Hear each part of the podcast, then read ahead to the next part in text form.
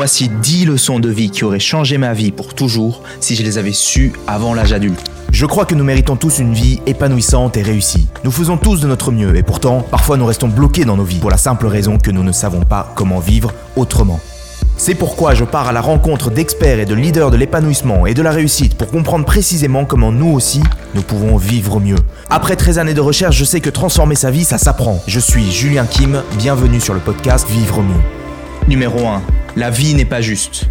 Arrêtez de vous mettre en colère ou d'être frustré parce que la vie est injuste. C'est une source de souffrance inutile. Arrêtez de vouloir que la vie soit juste, elle ne l'est pas. Acceptez le fait qu'elle est injuste, acceptez les choses que vous ne pouvez pas contrôler. Numéro 2. Investir en soi est le meilleur investissement possible. Acceptez ce que vous ne pouvez pas changer. En revanche, prenez la responsabilité de ce qui est en votre pouvoir. Je vais vous dire une vérité qui ne va pas vous faire plaisir. Vous n'allez pas soudainement avoir une vie plus épanouie, plus réussie, par simple coup de chance. Vous allez devoir apprendre à avoir de meilleures relations, à améliorer votre rapport à vous-même, à prendre de meilleures décisions. Parce que si vous faites ce que vous avez toujours fait, vous obtiendrez les résultats que vous avez toujours obtenus. Alors la question devient, que décidez-vous de faire pour améliorer votre vie ? Quand allez-vous le faire et comment allez-vous le faire ? Trouvez des façons de le faire, instruisez-vous, lisez, regardez des vidéos, écoutez des podcasts, parlez à ceux qui ont déjà fait ce que vous voulez faire. Faites-le encore et encore. Numéro 3. Arrêtez de chercher à être aimé des autres. Réalisez que les autres n'ont pas ce que vous pensez qu'ils ont. Ils n'ont pas en eux une clé magique qui vous permettrait d'accéder au bonheur. Ils n'ont pas l'approbation, la validation, l'amour à vous donner que vous cherchez tant que vous ne vous donnez pas vous-même votre propre approbation, votre propre validation, votre propre amour. Ne parlez pas dans le but que les autres soient d'accord avec vous. Ne travaillez pas pour avoir la reconnaissance des autres. Ne postez pas sur les réseaux sociaux pour avoir des likes et des vues.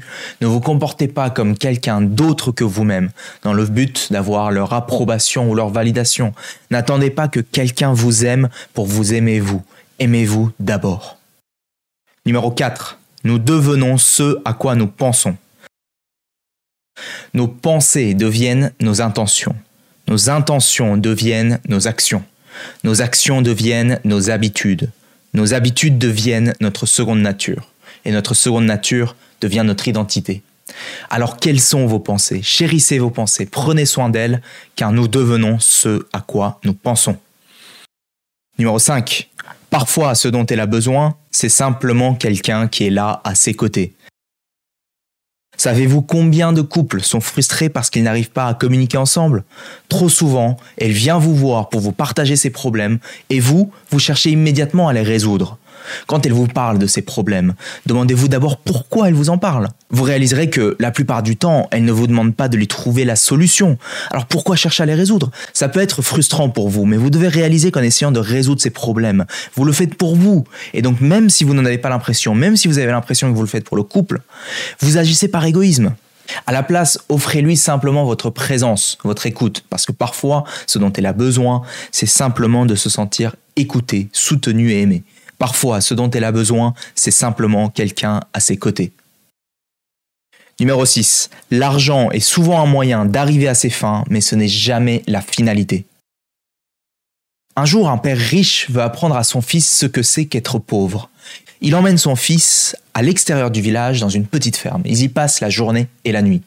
En partant, le père lui dit « Alors mon fils, qu'as-tu appris ?» Le fils répond « Eh bien, nous avons un chien, ils en ont 4. Nous avons une piscine, ils ont une rivière d'eau douce. Nous mangeons de la nourriture dans des sacs en plastique, ils ont cultivé la leur. Nous avons des lanternes, ils ont des étoiles. Nous avons des murs pour nous protéger, ils ont des amis. Alors oui, merci papa, merci de m'avoir appris que nous sommes pauvres. » La morale de cette histoire, c'est que la plupart des gens pensent que devenir riche en argent est ce qui est important dans la vie. Alors oui, bien sûr, l'argent est un moyen d'arriver à ses fins, mais ce n'est pas la finalité. C'est être riche dans la vie qui est vraiment important. Alors ne confondez pas le moyen et la finalité, parce que le pire, c'est de passer toute une vie à courir après l'argent, l'obtenir, et réaliser après coup que ce n'était pas ce qu'on voulait. Numéro 7. Prenez le temps d'exprimer de la gratitude. Et si je vous disais que c'est lorsque vous arrêtez de courir après toutes ces choses que vous voulez et que vous commencez à apprécier toutes les choses que vous avez déjà, que vous ressentez une certaine forme de quiétude, de satisfaction. Alors le bonheur, ce n'est peut-être pas tant d'obtenir ce que nous voulons, mais d'être reconnaissant pour ce que nous avons déjà. Donc nous pouvons prendre le temps d'exprimer un instant notre sentiment de gratitude envers la vie, envers la beauté du monde et du moment présent. Nous pouvons laisser de côté nos préoccupations au sujet de notre condition de vie, de nos désirs, de nos besoins, de nos impressions, de ce qu'on n'a pas encore, notre manque, de notre frustration. Prenez le temps d'exprimer de la gratitude. Numéro 8. Parfois, ça ne sert à rien de chercher à prouver qu'on a raison. Avant de vous disputer avec quelqu'un, demandez-vous si cette personne est suffisamment mature mentalement pour comprendre que deux personnes peuvent avoir des perspectives différentes. Si ce n'est pas le cas, il n'y a absolument aucune raison de chercher à discuter avec elle pour essayer d'avoir raison. C'est perdu d'avance. Et d'ailleurs, est-ce que c'est si important de lui prouver que vous avez raison? Économisez votre temps, votre énergie et votre tranquillité d'esprit et repartez simplement avec le sourire. Numéro 9. Vous n'avez aucune idée si ce qui vous arrive est une bonne ou une mauvaise chose. Écoutez bien jusqu'au bout parce qu'il y a une histoire ancienne qui explique très bien ce concept. Ça s'appelle « Peut-être ». Il y avait un homme sage qui possédait des chevaux. Un jour, un de ses chevaux s'enfuit et tous les habitants du village viennent le voir et lui disent « Oh mon Dieu, c'est horrible, ton cheval s'est enfui !» Et lui, il répond « Peut-être ». Le jour suivant, le cheval revient et avec lui, il ramène 7 autres chevaux sauvages. Alors encore une fois, le village vient voir cet homme et lui dit « Oh mon Dieu, c'est incroyable, tu as maintenant 7 nouveaux chevaux sauvages !» Il répond « Peut-être ». Le jour suivant, son fils monte l'un des chevaux sauvages et il tombe et il se casse le bras. Alors à nouveau, tout le monde vient et dit au vieux monsieur « Oh mon Dieu, c'est horrible, ton fils s'est cassé le bras !» Et il répond « Peut-être ». Le lendemain, l'armée vient chercher tous les hommes valides du village pour les enrôler, pour aller à la guerre, mais comme son fils s'est cassé le bras, il ne peut pas les rejoindre. Alors est-ce que c'est une bonne ou une mauvaise chose? Peut-être. Alors cessons de vouloir juger chaque chose qui nous arrive à chaque instant. C'est souvent une source de souffrance inutile. Numéro 10. Le véritable sens de l'amour. Aimer quelqu'un, ça n'a rien à voir avec comment vous vous sentez vous. Vous vous dites « j'aime être avec lui » parce que je me sens bien, j'aime quand il me fait ci, j'aime quand il me parle comme ça. Mais c'est pas ça aimer. Vos besoins sont satisfaits par cette personne à en devenir quasiment dépendant.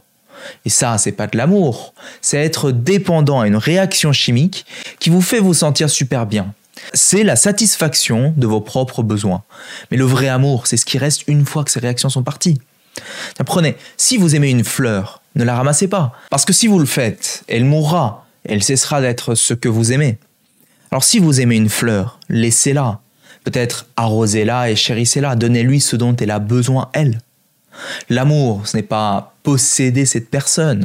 L'amour ne consiste pas à prendre. L'amour, c'est apprécier cette personne. L'amour consiste à donner. J'espère que tu as aimé ce podcast. Si c'est le cas, abonne-toi pour que tu puisses vivre d'autres déclics et découvrir de nouveaux outils pour vivre mieux. Laisse-nous un 5 étoiles, je te serai super reconnaissant. Si tu as envie d'aller plus loin, j'ai créé un guide qui s'appelle « La méthode simple pour vivre mieux ». C'est une méthode en 8 étapes que j'ai utilisée pour accompagner plus de 500 personnes à améliorer la qualité de leur vie et révéler leur potentiel. C'est un guide gratuit, en tout cas pour l'instant, et si tu veux le récupérer, lis la description de cet épisode. À très vite pour le prochain podcast, le meilleur est à venir.